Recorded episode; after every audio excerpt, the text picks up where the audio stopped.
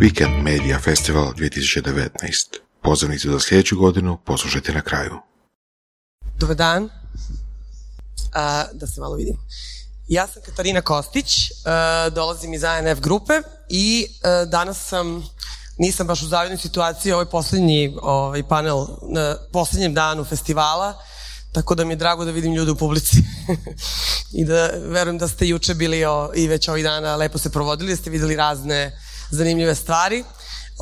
Ja i moji panelisti ćemo danas imati ovu ulogu da vas zabavimo još poslednji put uh, za ovaj festival. Tu su sa mnom uh, danas da mi pomognu da raspravljamo malo na jednu jako zanimljivu temu, a to je data e, i insighti, šta se dešava, koliko su nam pomogli, koliko nisu trenutno u industriji komunikacije uopšte u poslovanju. I zato će sada na binu da izađu, ovaj, pozivam prvo Barbaru Modic iz Pristop Media Slovenija. Dobar dan, dobrodošla. Izvoli, biraj, gde ćeš, nismo se odlučili unapred. A, zatim tu je Kreša Ivir Đaković, Pro Media grupa Hrvatska.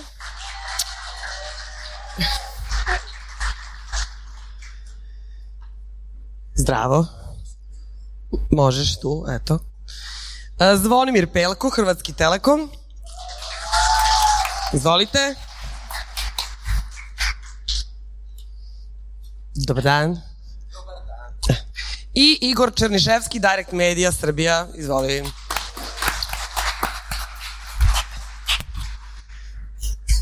Mi smo razmišljali kako da zabavimo da budemo bolji od Raste, Severina i ostalih. E, bili su tu razne ideje što se tiče performansa i kostima, ali smo ostali ovako obični. Ovaj, na, kraju, na, na ekranu će vas pratiti e, naš razgovor i par slajdova i nekih video zapisa koji će malo da inspirišu ovu priču. E, suština današnjeg razgovora je, kao što sam rekla, da vidimo gde smo se zbog tehnologije nove i transformacije koja se desila u poslednjih 3 do 4 godine zaista velikom brzinom pomerili uh, i da li se nešto uopšte promenilo u našim životima, u radu agencija, u radu kompanija, zbog toga što su nam, jesu ili nisu, dostupni podaci što u regionu, što generalno ovaj, u industriji u svetu. Uh, tako ćemo pogledati jedan mali kratak film sada, koji ste verovatno već imali negde priliku da vidite, ali čisto da onako da preseče i da nam da uh, u otvaranje našeg panela.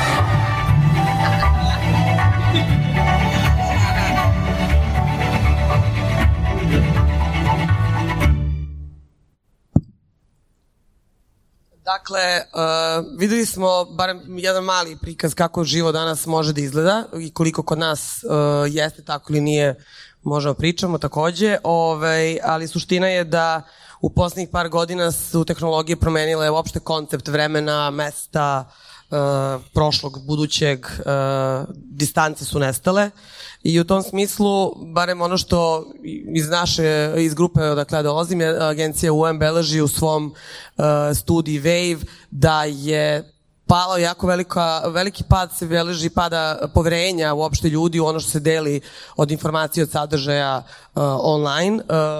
Na primjer u zemljama sveta to je tako, drastično, ali u našem regionu još ove, drastičniji taj pad. U tom smislu bih htjela da pitam u stvari prvenstveno uh, Barbaru i Zvonimira šta se dešava Uh, da li su stvari brendovi u krizi zbog ovih promena koje se dešavaju, uh, šta se dešava na temu što svi pričaju da je teško danas biti relevantan, da li vidite razliku u tome kako briefovi danas izgledaju kad vam kompanija da zadatak u odnosu na pre pet godina, da li su tu podaci neki dati konkretni, ciljevi i da li žele da uopšte vide jasnu vezu između komunikacija i uh, biznis cilja, da li kompanije dele te ciljeve sa, i podatke sa agencijama, a i sa vaše strane, šta vi vidite kao problem? Ok, tu je bilo sad više pitanja. Ajmo, da. Dakle, ok, aj, ajmo početi sa briefovima. Šta vidite kao najveći izazov danas da. kompanije u stvari? Um, što se briefova tiče, ja mislim, barem u našim, on, onom našem dijelu, uh, jako je popularno staviti što više KPI-eva u, to, u te briefove. Klijenti su kao, smatraju KPI-e kao nekakvu matematičku uh, realnost, ali ja mislim da svi KPI-evi baš nisu relevantni za nas i trebamo biti jako oprezni i obrazovati naše klijente šta ima smisla i šta ne. Uh, tako da ako danas moramo biti malo konkretni i kritični, ja se nadam da nemate puno takvih situacija kakve ja imam, da klijent hoće nas platiti samo ako će prodati više od prošle godine, ne da bi mi možda imali malo utjecaja na marketing elemente i kamoli da na taj medijski dio na razinu budžeta i tako dalje. Tako da stvarno moramo svi poraditi na tome. A što mislite su najveći izazovi? Ja. Šta u tom briefu najčešće stoji? Kakav je to problem danas? Da li jeste zadržati e, potrošača, da li je to lojalnost? Šta... Mislim, ja. Može Barbara, može Zvonimir, kogod, ajde. Pa prvo prije svega u mislim da nam je online svima napravio jednu veliku uslugu kad se pojavio što se tiče metrika, ali s druge strane konverzija je pojam jedan od rijetkih koji se iz online preselio u offline. I sada su svi ti briefovi postali, kao što je Barbara rekla, jako goal oriented, ali inputi su zapravo ili isti ili ih ima sve manje. Jel? Um, mislim da bi kompanije trebale sa nama, koje se bavimo advertisingom, komunikacijom i tako dalje, nama dati više insighta, nama dati više date, jel? Znači, neće mi više odgovaramo nego što dobijemo na to, jel? Podataka ima užasno puno, jako ih slabo interpretiramo, imamo čak za iste podatke ono po nekoliko izvora i to je sad zapravo mali ovaj, ovaj kaos. Ali mi za svima zapravo treba ovaj, više razgovora i više dobrog insajta. Kako od strane kompanije prema agencijama i nama kao medijima, da možemo konkretnije raditi, ali isto tako i da mi svi skupa nađemo neke zajedničke ovaj, uh, a da li su kompanije spremne da dele podatke, uh, na primjer podatke o prodeji sa uh, agencijama? Da pa li... Pa nisu, vjerovatno tu će agencijaši odgovoriti bolje, ali koliko ja znam nisu. Uh, treba imati muda dat first party data, ovaj, to dati nekome na raspolaganje i to mi je zbog toga žao, zato što taj deep dive ne možemo imati, jel mi ga možemo raditi, ali uvijek vremenski rok koji dobiješ od briefa do realizacije prekratak da bi stvarno napravio onako kako bi to trebalo biti. Jel? Kompanije imaju stvarno jako dobre i vrijedne podatke i ne znam zašto ih ne dijele sa svojim partnerima. Evo, da stvarno motivirati sve da to zapravo rade, jel? Jer će njihov posao i naš biti ne samo lakši, nego puno učinkovitiji. E, ovdje imamo iza jedan e, primjer e, vrlo skoro briefa, mislim kratak deo, naravno je debrendiran i, i bez ličnih, bez personalnih, u smislu GDPR-ovski, ovaj, u odnosu na brief, dobar. Tako da, da, nisu se mnogo promenili. Ja, da, ja ono što vidim, redko ima kompanija koje kada daju zadatak agencijama znaju da daju konkretan pravi podatak, znaju da očekuju vezu i odnos između komunikacija i prodaje da se jasno izmeri. U smislu, da li su to i dalje reach frequency, da li su to i dalje build uh, customer base, takva vrsta zadataka ili ti KPI-evi koji se navodi, ko, ko, kojih ima toliko, imaju veze sa poslovnim ciljem ili su samo onako navedeni. Dobro, medijski KPI-evi su put do poslovnih ciljeva, ali je taj put jako dug. Tako da jako teško kažeš ako ćeš postići sad nekakav medijski KPI da će to, da je to jedina stvar koja će voditi onda do poslovnog KPI-a. Naši klijenti su jako skloni tome da kažu koji im je poslovni cilj, onda moramo mi sami smisliti ove druge malo manje bitne. drugi smisliti. Kao što sam ja vidio do sad, vidio sam stvarno ekstreme od, od briefova, znači e, i dosta kod klijenata, E, znači imali smo čak upite i da predložimo kako bi brief trebao izgledati, što je onako bilo meni prvi put šok, ali smo odradili zajedničke sastanke i sve došli smo do nekih unificiranih briefova, dok s druge strane imamo primjer uh, Telekoma koji, uh, ne globalno, znači stvari globalni medijski, medijski njihov tim je sad pustio rollout kako bi brief treba izgledati. Ono što je tu bilo zanimljivo, u stvari kako bi trebalo se surađivati s agencijom, koji su rokovi, ko treba biti se prisutan na kojem sastanku, kako ide timeline. Ono što je tu bilo jako zanimljivo što su ti timelinesi puno, puno širi nego kod nas. Znači kod nas to traje par dana i mora biti strategija vani, dok vani mi se čini da malo to ipak pusti se priča, znači zna se, ima debrief, ima u stvari prvo brief, debrief, pitanja, odgovori, komunikacija s kreativnom agencijom što je iznimno važno, dalje poslije toga opet sastančenje ili ne sastančenje i onda nakon toga se ide u izradu strategije, što je jako zanimljivo. Samo da će se kod nas u našem, našoj regiji to, mislim da treba vremena još, kod nas ipak malo smo prebrzi za, za neke stvari. Uh, sad imamo jedan primjer, uh, ja sam tu iz moje mreže pronašla jedan, jedna alatka, zove se Kompas, ona u real time-u jednom od klijenata globalnih uh, nudi, uh, to je putem korelacije i modela ekonometrijskog su povezani podaci uh, prodaje, unazad istorijski podaci o prodaji, zatim vremenski podaci, search baz podaci, zatim tu su i nivo polena očekivani, nivo UV zračenja i onda se u i medijske investicije i onda se na svim kanalima i onda se u real time-u daje predlog da li se aktivira sledeće nedelje jače, manje, koliko e, medijska kampanja, zato što će takve okolnosti nju pod pomoći ili ne. Uh, da li vam ovo deluje, odnosno, da li može se predvidi budućnost na ovaj način i da li vam ovo deluje nešto što uh, je kod nas moguće uraditi ja moram da dodam da ja trenutno radim na nečemu ovakvom, pa sam jako srećna. Mm. Ovaj, ali da li mislite da će, da će kompanije, ovde su potrebni baš ti ovi sales podaci da se podele i da ih ima na u redovnom nivou, da nisu mesečni, da su nedeljni. Uh, koliko mislite da je ovo nešto će se desiti? Pa ono što, je, što sam ja do sada vidio kod ekonometrije, što je jako po meni i najvažnija, ajmo reći, znanost u u ovom našem, na našem poslu. Vidio sam zaista različite primjere kod različitih, treba opet naglasiti svaka kategorija je posebna, svaki brend je poseban, uh, svaki proizvod i cilj kampanje je poseban, međutim ta ekonometrija, meni je drago da radiš i svaka čast, ali mislim da još to u začecima kod nas, ja se nadam da će toga biti, jer takav alat i takvi alati koliko se dobro napune s podacima i koliko imate sve mogu vam dati puno, puno više nego sami media mix modeling ili tako neke stvari, samo ono što agencija kaže, to ćemo raditi pa ćemo mjeriti šta će biti poslije.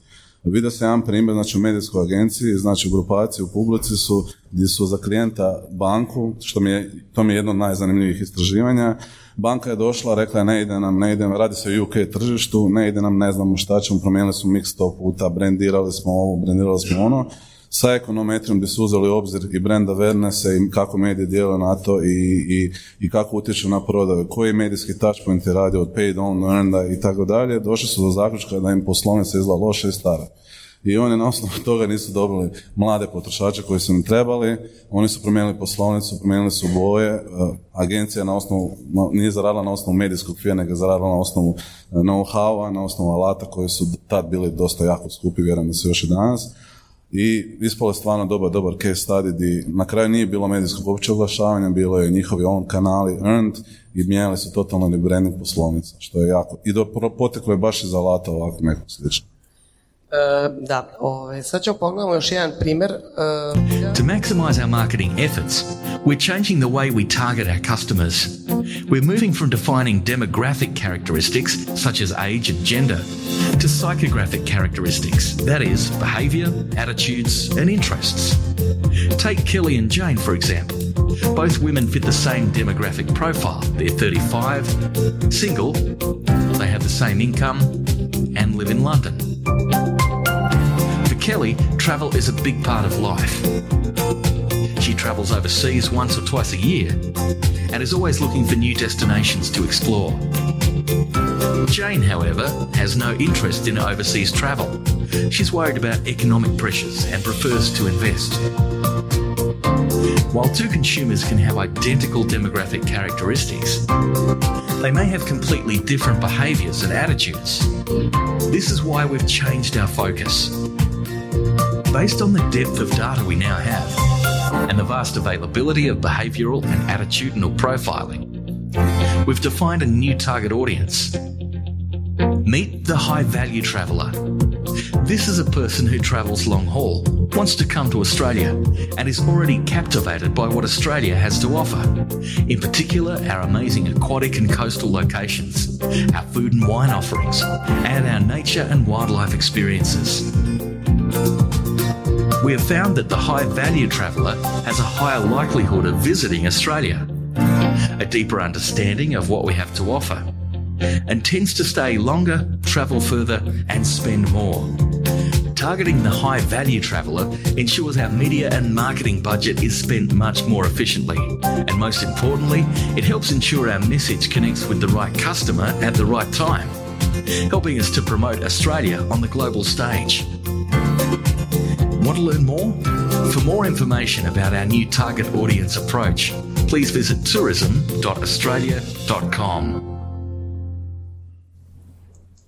Ono što je ovde zanimljivo um, je, verovatno se o tome priča, ta promena naravno sa čiste demografije žena 20-50 na targetiranje po behavioralnim nekim specifičnostima. Uh, to se ne odnosi samo na online. Generalno, uh, koliko uh, je bitno prepoznati u kakvom zaista specifičnoj niši se nalazi ta promena koja će dovesti promene biznis cilja, u stvari do, do, ostvarenja biznis cilja.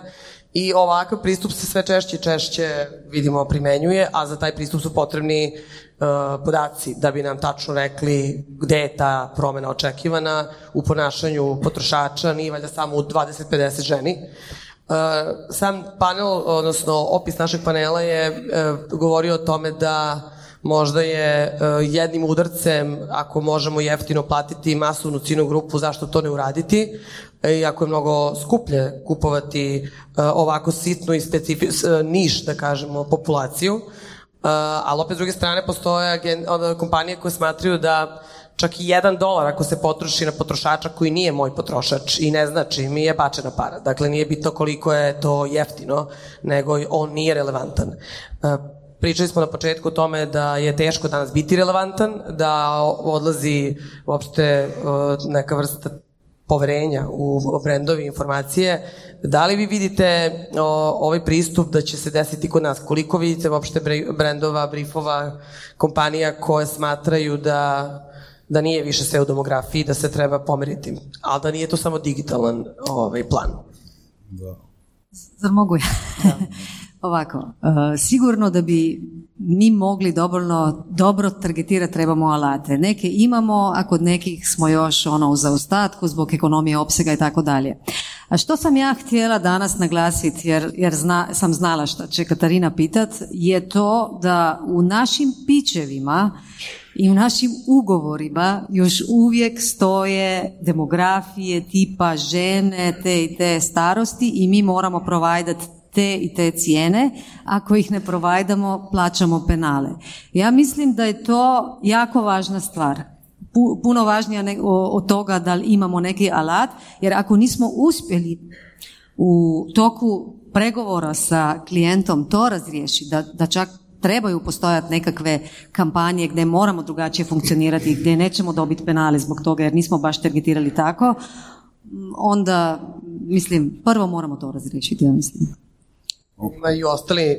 Uh... Ono što sam, što sam ja vidio, znači ovaj primjer trebala koja je opet stalno naglašena kategorije i sektore i tako dalje, kako su različite.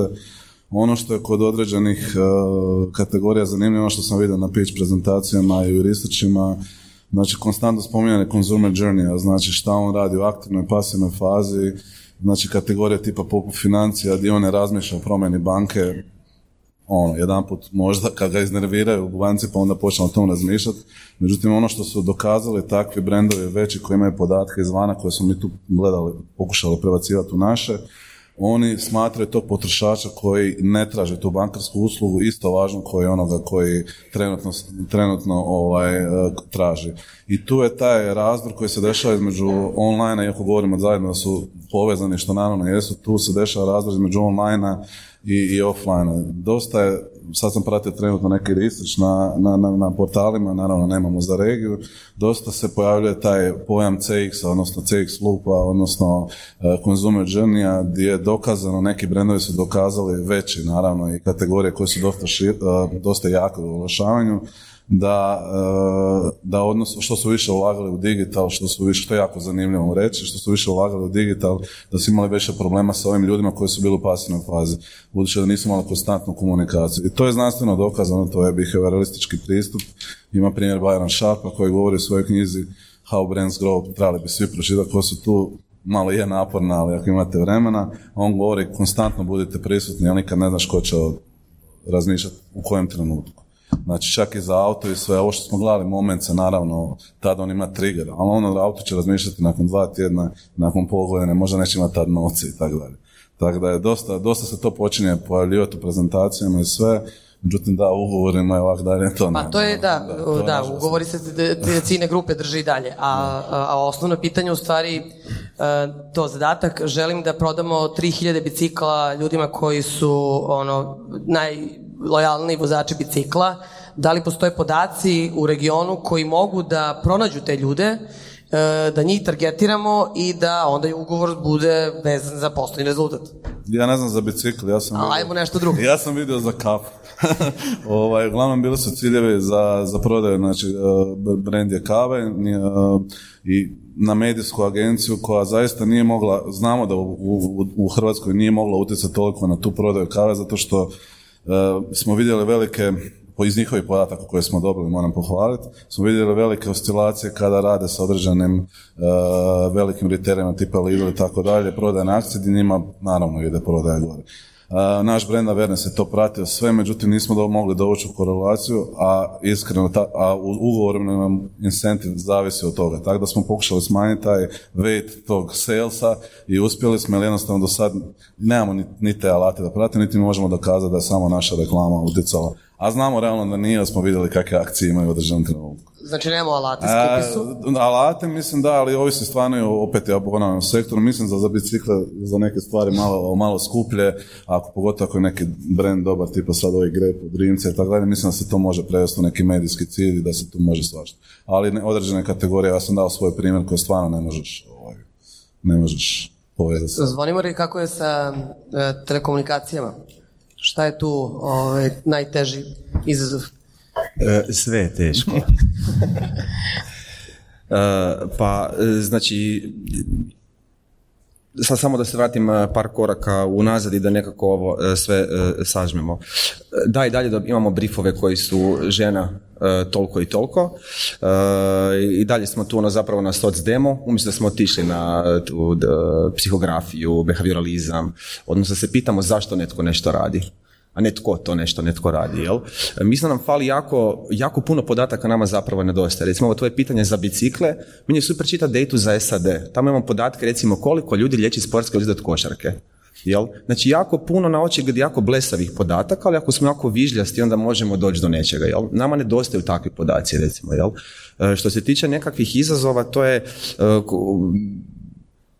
Malo smo tržište, meni je to, e, ja sam toga apsolutno svjestan, ali se užasno veliki pritisak stavlja na, na, na taj media buying i na očekivanje od media buyinga, jel? Znači, prvo smo detektirali da nama, da ne znamo što se sve dešava u kompaniji, Kreš je sada rekao ne znamo kakvi su incentiv, kada su akcije, ne možemo pribilježavati svoje napore ovaj, nekom, e, nekom rezultatu, znači nemamo cijeli set, cijelu strategiju nemamo pred sobom da bismo uopće znali e, koliko i što možemo s jedne strane, a sa druge strane isto tako kompanije nisu voljne uložiti niti u nove kreative, niti u adaptabilne kreative, niti u personalizirane kreative i tako dalje. Znači neke stvari mjerimo, neke stvari ne mjerimo, jel? Znači ne mjerimo i ne, ne, dajemo istu pažnju ovaj, e, svemu jednako, jel? A sad još jedna ovaj stvar um, zanimljiva je... Opa. Nešto mi neće se... Slajd menja. Izvinjam se, može pomoć oko slajdova? Ne Ne vidio. Morat ćemo da improvizu. Evo. Uh, da, jedno od uh, istraživanja koje posjedujemo koje govori o načinu kupovine uopšte ljudi, koliko je danas online, offline uopšte kod nas uh, kupovina ušla u upotrebu, uh, pokazuje da jako mali deo, to svi znamo, je uopšte e-commerce oriented, ali da je bitno da uh, veliki deo kupaca započinje, što svi takođe znamo, taj proces pronalaženja brenda, pronalaženja informacije na online kanalima. Sad jedno pitanje za Igora, ove, šta ti misliš u stvari koliko smo se mi e, digitalizovali i kao ljudi, prosto potrošači, koliko su tehnologije i online uopšte nama zabava, informacija, a ono što čini život lakšim na klik da se urade stvari ala e-banking ili naravno kliknem pa mi dođe za, ne znam, sat vremena nešto na kuću, da li je to uopšte se desilo kod nas? Pa to je interesantno. Znači, to pitam zato što kada, ako je tako, odnosno, naravno, zato što nije tako, nije, a podatak, verovatno. Pa suštinski, znaš kako, to je jedan od segmenta gde smo u suštini najdalje od razvijenih tržišta. Jer mi negde, svi ono, ovde verujemo u ovoj sali, funkcionišemo u jednom okruženju koje nije reprezentativno. Ne predstavlja total populaciju. I vi kad izađete negde u neku ruralnu sredinu ili neki manje razvijeni deo bilo koje od naših zemalja, vi se susrećete sa ljudima koji i dalje sve rade isto kao što su radili pre 20-30 godina. Oni nemaju mobile banking, ne koriste smartwatcheve, ne naručuju stvari online. Ono što mislim da je dobro u toj situaciji, zato što nam to pruža veliki prostor da napredujemo. Ali sa druge strane, čini mi se da je ključ toga u tome što se ljudi plaše ili nemaju poverenja u mobilne tehnologije. Sad ću ja da ubacim moje bankarske podatke u mobilni telefon, ko zna ko to može da vidi. I znači tu je ključ kako treba svi kao industrija da komuniciramo i koje a, a, da kažem prepreke moramo da pređemo da bi takve stvari tehnološki zaživele svuda. Tako da mislim da odgovor je ne, nismo još uvek dovoljno razvijeni u tom, u tom smislu, ali isto tako mislim da postoji dobra perspektiva. A, mislim, mi- šta misliš su razlozi što nismo razvijeni, pored nepoverenja, ili ima još nekih stvari koje to Pa onako, postoje, da. dosta ograničavaju? Postoje gomila stvari, mislim, postoje Zakoni. stvari, zakoni, postoji nerazvijenost informacione infrastrukture, znači vi znate i sami svi kada targetirate, geotargetirate, na primjer u Srbiji, jako veliko pitanje šta ćete dobiti. Ako targetirate od- određeni IP, da li je on baš tu gde bi trebalo da bude, nije sigurno. Da, zato što su kod nas dinamični IP-evi, pa se menjaju, pa ja ispadnem da sam u Kikinde, u stvari sam u Beogradu. Na primjer. na primjer. Znači, informacijona infrastruktura, a, jedno opšti nivo, da kažem, podizanja svesti o mogućnostima i onda samim tim ćemo dobiti neko razbijanje tog nekog straha i neke blokade da ljudi počnu da koriste određene tehnologije. To će se dešavati prirodno. Kada ljudi koji su rođeni kao, kao a, a, a, digitalci, kada budu došli u situaciju da koriste te stvari, njima će to nigde biti normalno i blisko, ali u ovom trenutku postoji veliki A ja gap. bi sa stajališta Slovenije još nešto dodala. Uh, moguće je da je u vašem dijelu tako, ja sam malo čekirala podatke u Sloveniji, e-commerce uh, znači 1% GDP-a, skoro 1%, a svjetska razina nam je 1,6. Znači mi ne bi rekla da smo nerazvijeni. Um, ja mislim da je glavni razlog uh, da su kod nas web shopovi uh, ono puno više se primili uh, to da imamo dobru distribuciju. Pošta je kod nas uvek bila dobro funkcionirala. U Sloveniji imamo 3500 uh, web shopova i većina toga se kupuje više od 70% posto kod slovenskih tih prova- provajdera. Tako da Mislim da smo na dobrom pravcu, čak kupuje se, mislim da je nekih 17% se kupuje prem, o, o, mobilnog plaćanja. To je jedan podatak. Da.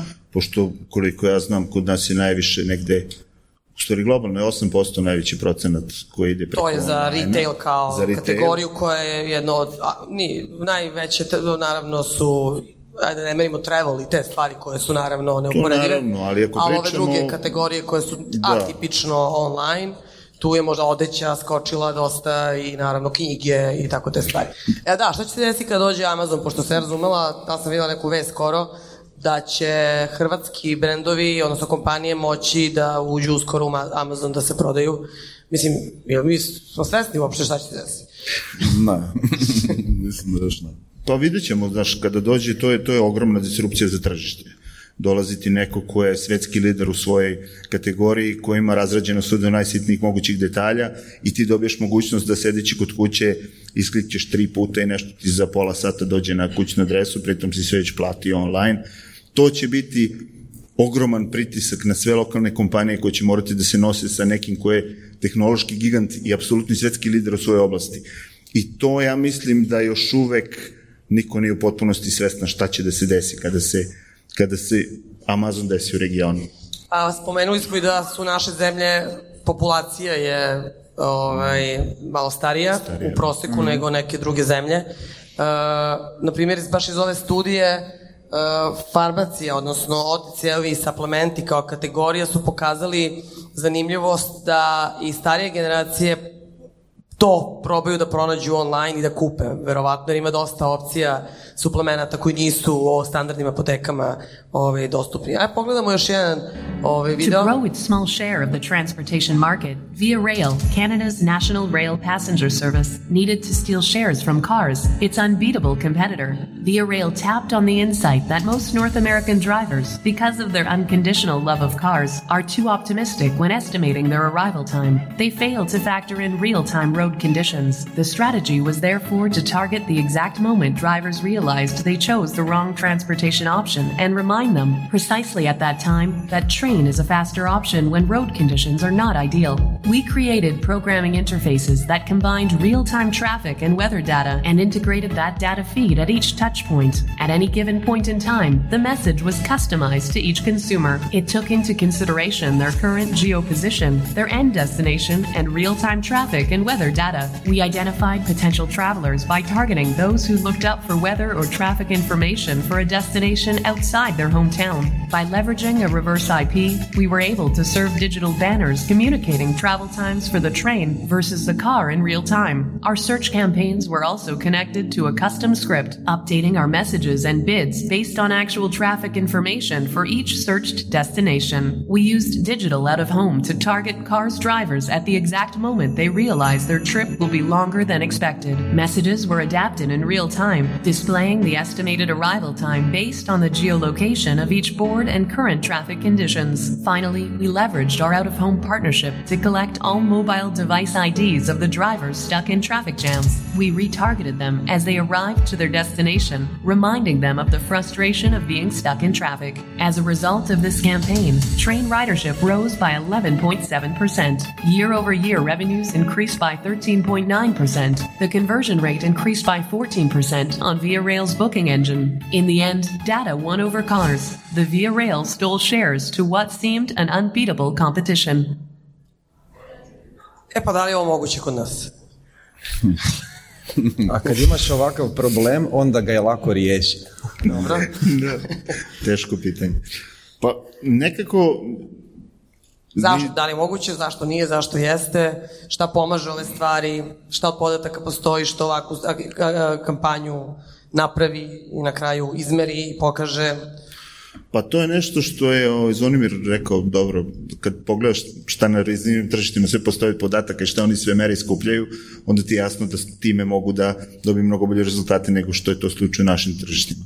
I dalje kod nas imaš gomilu uh, kompanija koje svoje CRM uh, baze drže u papiru, negde zaključeno. I onda samim tim, da ne pričamo o javnim podacima o vremenu, mislim, železnice Srbije i ovakav redosled vožnje ili, verujem, hrvatski, prosto ne ide u istu rečenicu. Tako da uh, uh, negde ograničenje je ograničenje više. Pogotovo dostupnost nekih kategorija podataka je vrlo upitna, a sa druge strane i kompanije koje imaju podatke nisu potpuno sigurne šta imaju, koliko to vredi i pogotovo kako to da iskoriste. Šta je sa first party, third party, koji god party podacima? Pa, kako ti kažem, third party u, u, u regionu vrlo upitan. Ti jako teško možeš da pronađeš kvalitetnog provajdera third party podataka, iako ima kompanija koje leže na blagu što se tiče podataka, kartičari, banke, osiguranja, loyalty kartice i tako dalje. Još uvek oni nisu u potpunosti svesni na koji način mogu da iskoriste ove podatke, da ih monetizuju, a da samim tim nama kao marketarima u mnogome olakšaju posao. I mislim da je to, to nešto što je počelo da se dešava i mislim da je to nešto što nas čeka u vrlo bliskoj budućnosti. A koje tehnologije će onda to uvezati sve? Pa to mora da bude kroz neki DMP. Mislim, naravno, data management platform, ono što I je... da li to isplativo DMP u našem regionu? Šta misliš? A, to mnogo zavisi od toga od same kompanije, od kategorije podataka, od predviđenog unapređenja prodaje koje će DMP doneti, zato što je investicija u DMP za većinu naših kompanija izuzetno velika. I to mora bude strateška odluka koja će se isplaćivati godinama, a u ovom trenutku i na ovom nivou razvijenosti, pogotovo marketing odeljenja, nisam siguran da postoji strateška svest koliko je to bitno. Postoje kompanije koje rade aktivno na tome, ali to su uglavnom veliki, veliki inostrane kompanije koje posluju na našim tržištima. Koje donesu tehnologiju i samo Tako je. I oni su u potpunosti svesni šta će dobiti kroz to, ali s druge strane se ta investicija postavlja se pitanje koliko može da se isplati. Je to investicija rede veličina sa, sa, sa 5 ili 6 nula, zavisnosti od, od sistema, i onda možete zamisliti koliko morate da unapredite svoju uslugu i svoj proizvod da bi se to isplatilo kroz povrat investicije. A šta mislimo o, e, u smislu e, eto, ode mi, ode mi ovaj misao, ali je bila na temu koliko su ušte, da, kompanije i brendovi, agencije, e, da li vidite situaciju da su spremni da plate technology fee, data fee za nešto bolje, optimizaciju, na primer, digitalnih multiplatformi, jer programatik platforme kakve mi ovde imamo u regionu ili su preko mreža na neki način dostupne i one barataju onim što od podataka po, po, postoji u regionu, to je Google većinom.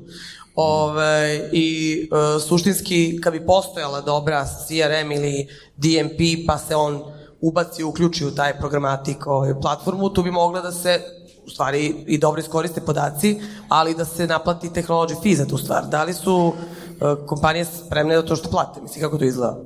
Kako je vaše iskustvo? Pa znaš kako, pričamo o nečem što je u ovom trenutku dosta onako na dugačkom štapu. Jer bit će svi spremni da plate nešto što će doneti rezultate. I ako imaš rezultate, onda nije problem da nešto naplatiš. Postoje gomila troškova koja je vezana za, za programatik kao takav, sećamo se svih skandala sa transparentnošću od pre prošle godine, početak prošle godine. Uh, ono što ja mislim da je rešenje za nas kao tržište u ovom trenutku, mi smo gomila malih tržišta.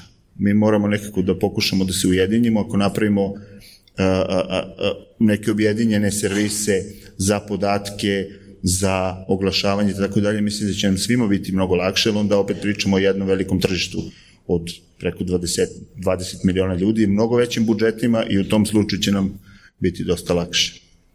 E, da, ovaj, evo jedan primer, ovo je jedna kompanija, kompanija Sky, uh, oni su, ovo je neki njihov poslednji podaci, imaju 350 ljudi koji sede u data i iz timu. Od business intesa su prešli na takozvane data science uh, uh, profesije i koriste redovno programe kao što su R, Python i Tableau.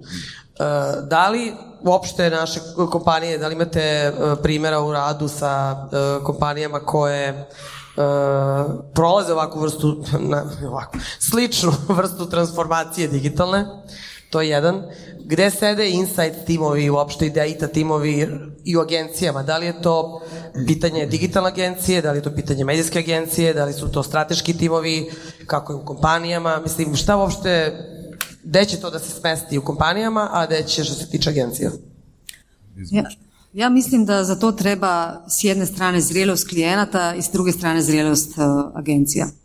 Što se prvoga tiče, uh, klijenti moraju agencijama vjerovat, uh, odnosno im, da, kako se to zove na hrvatskom, moraju imati povjerenja u njih.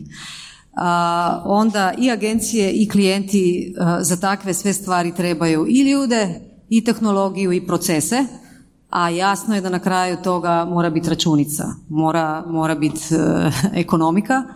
A, što se agencijskog uh, dijela tiče, ja za našu agenciju koja je stvarno ono mala po pitanju globalnih agencija, ali velika za Sloveniju, moram reći da sreću imamo da imamo različite odjele, recimo management consulting, uh, tržišno komuniciranje, PR evente, digital i tako dalje.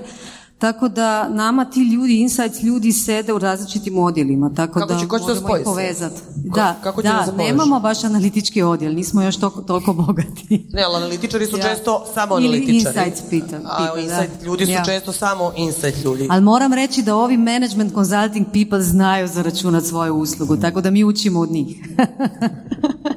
Zanimljivo je, ako već pričamo, budući na panel- panel podaci, nedavno sam čitao kad su ispitivali um, glavne CEO u, market, u stvari marketing uh, menadžmente u Americi, mislim da je bila Amerika nekada država, gdje njih glavni problem nije bilo čak ni transparency kod programatike ili tako dalje, nego je bilo previše tek uh, jezika. Znači, uh, dosta je teško naći takve zaposlenike, e, vjerovatno i njima i nama, i agenciji i klijentu, međutim ono što mi vidimo da, da se pomeće pomalo, međutim da, cifre su jako, jako još uvijek visoke i ljude možeš nabrojati na jednu ruku, da. I mislim da će se to mijenjati, ali polako, polako. Pošto ste mi kao region ponosni smo našim stručnjacima iz sfere IT-a, što se tiče data i tako dalje, mislim da, da, mislim da, mislim da ih ima dosta malo. Mi imamo doktora fizike za to. Pa. Čak nuklearne fizike. U. Da. To je jedno od najzanimljivijih, u stvari po je bio naj, ajmo reći, modernijih zanimanja, ono što će u budućnosti jedino kao preživjeti, je taj data science i ljudi koji se bave s tim, tako da mislim da će se to tokom godina lakše, malo, polako, malo, možda kod nas ne toliko koliko- koliko vani, ali mislim da će biti. I mislim da će biti klijenti spremni to platiti, sigurno. Mislim, ono što ja mogu da kažem iz, iz iskustva nas kao, kao sistema, mi smo od uvek uh, bili, da kažem, data-driven agencija. I uvek smo težili da sve što radimo, radimo na bazi podataka. I onda smo na nekoliko projekata sarađivali sa eksternim saradnicima koji su bili u stvari data science uh, uh, kompanije i shvatili smo da iako oni imaju fantastična znanja u, u okviru svojih svoje ekspertize, negde im fali a, a, ono velika slika kako da izvuku ono što je iz tih podataka ono što je što će unaprediti oglašavanje. I onda smo zato rešili da formiramo interni data science team i mi sad imamo research, insight i data science sektor i ti ljudi imamo data scientiste koji bukvalno sede sa nama svakog dana, gledaju šta radimo, analiziraju biznis naših klijenata, čitaju briefove, prate kampanje i pokušavamo na taj način da ih uvedemo u ceo biznis, da shvate šta je ono što bi nama trebalo da bi mi mogli da unapredimo biznis naših klijenata kroz, kroz, A kroz to je medije. za vas još uvijek u fazi investicije, zar ne?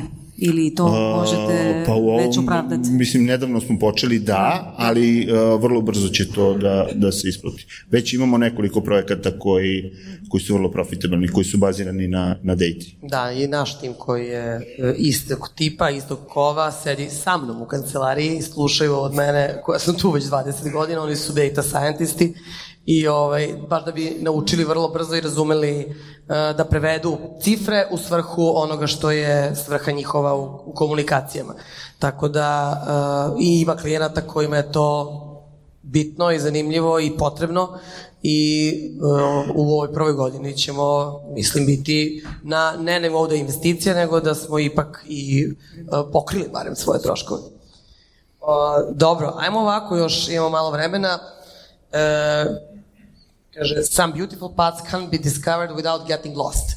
O, pa možda tako se izgubimo podacima. Isto, šta vi mislite, uh, šta, Znači šta je ostaje problem ovog regiona? Da li smo mi mali, da li imamo podataka, nemamo podataka, da li smo u stvari, ja često mislim da smo mi u vakumu, da do nas dolaze trendovi svetski, koji su kompanije svesne i žele da ih primene i žele da isprate možda ono što je negde postavljeno pravilo u nekoj centrali da treba digital da se poveća zato što se koristi, zato što je u našim životima, a onda druge strane mi smo u realnosti, ne možemo to da izmerimo, ne možemo to da povežemo stvari, ne možemo da dobijemo podatke, e, ima ih ili ih nema, svejedno nisu baš tako jednostavni i dostupni. E, kako vi gledate na budućnost? Da li će to ostati tako? Ako se slažete s ovim ili ne, e, šta je ovde budućnost regiona? Pa pametniji u stvari. Sigurno neće ostati kako je. Jel? Ako ništa drugo, novi ljudi koji dolaze na tržište rada, koji su budući potrošači kupci, kako god da ih nazivali, oni će nešto promijeniti. Jel? Znači neće ostati isto. Što nas čeka, to smo komentirali na početku, e, ja se nadam da će biti kaos, jer nam treba nam veliki šamar ovaj, ovdje u regiji, ovaj, svima skupa. Jel? Tako da, ja se baš radujem ovaj, e, tome. baš, ti, baš ti pa, ne, ne, to je jako optimistično. Zapravo, ovaj, imamo podataka, treba nam više znanja u tome. Jel, evo sad kritika na cijelu našu industriju. Mi smo premalo, recimo, ne idemo prema fakultetima, ne idemo prema školama. Uopće ljudi u Hrvatskoj nekakva STEM revolucija trenutno. I, I kad ti dođe kadar moraš provesti puno vremena, to je također trošak resurs koji trebaš dati. Znači svi skupa premalo razgovaramo, premalo fokusa dajemo općenito na to. Tako držimo se unutar svoje industrije i to je to kao, jel? Treba tu puno više rada, zapravo puno, puno više truda, jel? Ove, tako da, bit će to dobro, bit će to dobro, dolaze novi klinci koji su ludi, opičeni su, postavljaju totalno čudna pitanja, imaju potpuno drugačije pristupe i to je super. To je genijalno zapravo, jel? Imaju još nešto od vas? Pa mislim da se podat, pitala se pitanje u stvari što je najvažnije da smo se učinili pametnijima, mislim da smo učini, učinili ne pametnijima, ali više da razmišljamo, odnosno da tražimo i više, ne bi rekao zbunjenima, ali rekao bi znati željnijima, ajmo reći da je to glavno, jer bez tih podataka, makar i oni nisu za, za regiju, ako ko se radi pitch prezentacije, bilo što drugo, zaista nema smisla ovaj, stvarno postoje tako divnih alata i, i koje od, od Varka na primjer i tako dalje koje može u stvarno svakog stvari. Nisu za regiju, ali se može tražiti po kategoriji, po uh, cilju kampanje i tako dalje koje pokazuju stvarno, stvarno, stvarno dobre ovaj, rezultate. A šta je sa kreativnošću? Kreativnost, da, to isto. Gdje ona dođe? Zaboravili, to smo zaboravili. Gdje ona dođe u ovim podacima? Pa ono što, ono što kreativnost, ja se mogu nadovezati, htio sam se nadovezati na ovu kampanju što se pokazala za, za željeznicu u Americi. Ja imam totalno opozit primjer, a to je Deutsche, Deutsche Bank koji je imao kampanju gdje je uspoređivao karte, cijene karata, u stvari stavljaju slike iz Amerike i napravio kontent, naravno, bile više, kampanja je bila više na emociju, ajmo reći, znači bila je slika Amerike, Grand Canyona i usporedba pored toga slika iz ne znam kojeg je Fachenstachen, ne znam koji dio Njemačke i bila je usporedba cijena karte 10 eura i cijena avio karte za ovo 568. I oni su sa tim svojom emocijom, znači oni su dobili hrpu PR-a, znači ne znam koliko su to miliona eura, di, di ono, znači probudio se čak i kod hladnih Njemaca taj emocija, odnosno prema svojoj, prema svojoj, prema svojoj stvari prirodi koju imaju, znači koja nije ništa lošija nego Mislim da tu dosta ima brendova i ono što sam čitao, e, dosta se radi na, na vraćanju te emocije, oglašavanje, E, primjer Telekoma zaista stvarno, ono što, što sam čitao izvana, znači jednostavno su stali sa price promotionima, su skužili da više nema smisla dampat svoje usluge i cijenu, sad su počeli graditi emocije i rade da na tome da u stvari budu cool kod tih mladih, da oni budu sretni što su oni s njima, da imaju najbolju mrežu koja će njima biti uvijek uz njih i tako dalje. Tako da to je primjer ovo dva i Deutsche Telekom i svih ostalih koji stvarno rade na tome puno. Koje zaista nema nikakve ovaj, veze sa ovom datom, ali pokazuje neki drugi, drugi dio, ajmo reći, tu kreativnost, odnosno emociju što ste radili. Imamo mi neki, imate neki... To ja bih volio čisto da, da, da, da ulažemo mi kao industrija da isti trud koji ulažemo u neka merenja i detu i sve ostalo, kad bi ulagali u, u, u kreativu, uh mislim da bi nam bilo bolje svim. Da, ali mi smo, mislim, ne znam, ja, ja vidim dosta kreativnosti, ja ne vidim da ima podatak. Tako da, ove, dobro, ima Barbara, imaš nešto da dodaš? Pa tako ste lijepo svi rekli. Da. ma ja uvijek vjerujem da ono motivirani pojedinci mogu pomaknuti stvari, da ne trebamo uvijek reći premali smo, to se kod, nas ne isprati, mogu se simplificirati neke stvari pa ipak napraviti korak dalje, tako da ajde, pozivam vas sve motivirane pojedince da napravimo taj pomak u smislu date i implementacije. Super, hvala. Ima neko, neko pitanje možda? Ja imam. Ne znam da li je pitanje ili komentar. Ja dolazim iz istraživanja tržišta, znači i nekako kad vas slušam, kao da nema istraživača tržišta, kao da nema agencija za istraživanje tržišta. Govorite o analitičarima, o programatiksu, o free data koje jesu ili nisu, ali nekako sa mojih 20 godina iskustva i segmentacija, psihografija nije nešto novo, to mi radimo odavno, klijenti to imaju. Ne znam, ja sam se nakon, ajmo reći da je arousal moj, osjećala loše i kao super, ovo je potpuno regija je naša free zona, sad će istraživači tržišta, nikad ih nema, mi ćemo ući. Mislim, kolege iz Ipsosa, Valikona, Datadu, Integrative Market Intelligence agencije rade, imamo nove, rade sa velikim klijentima, rade kombinacije u veliki retaileri u regiji, ne znam, spomenut ću da ne spominjem imena brendova, rade integrative market intelligence, e, košarice, a nekako vi stalno govorite da podataka nema. E, nema free podataka, i nema podataka koje leže naokolo, ali podataka ima, samo ih treba platiti kao što nema ni besplatnih kampanja bez kreativnosti. To je jedna moja opaska i neko pitanje vama gdje su tu drugi podaci. Druga, govorite samo o jednoj vrsti podataka.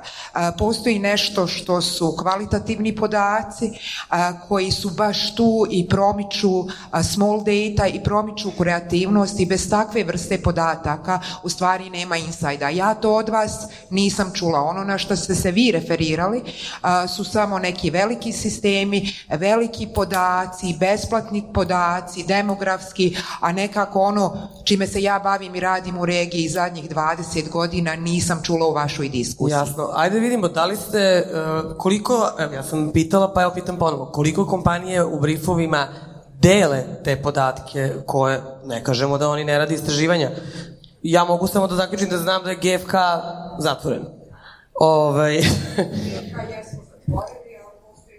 Naravno, znamo da postoje druge, nego pitamo samo u smislu da li se možda, da li se dele svi ti podaci sa agencijama? Znači, podaci se ne dijele. To je jedna stvar.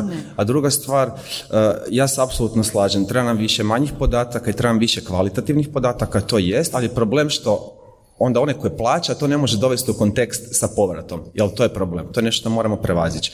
Ali isto tako treća stvar u Hrvatskoj, ja vjerujem da i okolo, određeni meritori, online, na televiziji i tako dalje, struka apsolutno kontinuirano ima prigovore na metodologiju. Jel? I to je nešto na također čemu moramo poraditi, jel tako? A to bi mogli pričati tri dana. A o tome bi mogli zapravo e, pričati tri dana. Tako da Vjerujem da je tu isto leži mali problem, možda ima nepovjerenja u, u regiju, u regionalne provajdere podataka i apsolutno se slažem, svi su to škrti platiti, jel? To, to je činjenica. Dobro. Uh, je li ima još neko nešto da doda?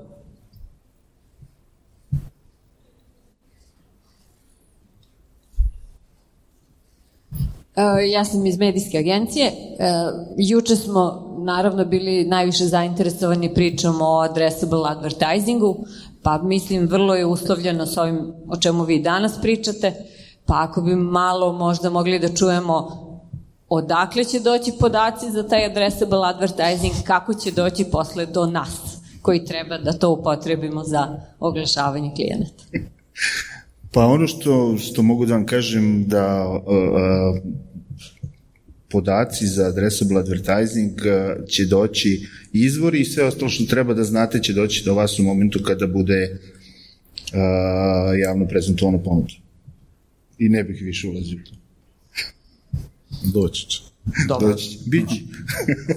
ako, uh, ako su, pretpostavljam, televizije ove, spremne da kroz GDPR provuku svoje korisnike i da iskoriste first party data za dalje u dalju svrhu komercijalizacije. Valjda će moći, mislim, ja onako kao...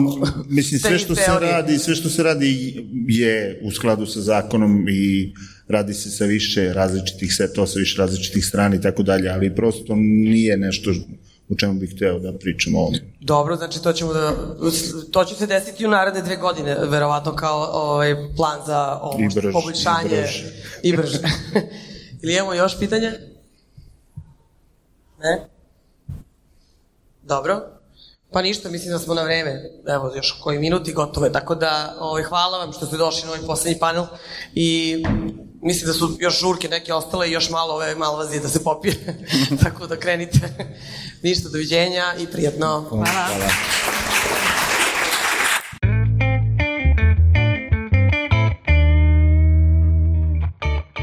Weekend Media Festival u suradnju sa surovim strastima objavljuje snimke za Weekend Media Festivala i imamo Tomo Ricova i želimo vam predočiti kako je bilo prošle godine i najaviti sljedeću. Ako možeš par rečenica reći o VMF-u prošle godine. Prošle godine po meni je bio najbolji, zapravo to kažem za svaki ovaj sljedeći, uvijek se još više nešto sve posloži kad su bila stvarno odlična predavanja, prezentacije i, i sav program je bio po meni toliko savršeno napravljen da ja evo prvi put nisam imao apsolutno ni jednu kritiku. Da li se radilo o nekakvom stanju glazbene industrije u regiji gdje smo imali te od Severine do, do predavanja o, o nekakvim ono, ženama u biznisu, po meni je sve bilo top i sljedeću godinu kako sad stvari stoje bit će još ono programa koji će zadovoljiti apsolutno sve od ljude koji žele točno naučiti nešto o najnovijem trendu u digitalnom marketingu do toga koji ima nekakvu projekciju poslovanja u regiji, sve se može čuti. Intervju sa Tomom možete poslušati u našem podcastu, našoj epizodi podcasta i vidimo se na VMF-u 2020. Da, to će biti sada 24.9. tako da Evo, pozivam sve, dođite, inspirirajte se kao što sam ja zapravo inspiriran na festivalu, otvorio svoj festival.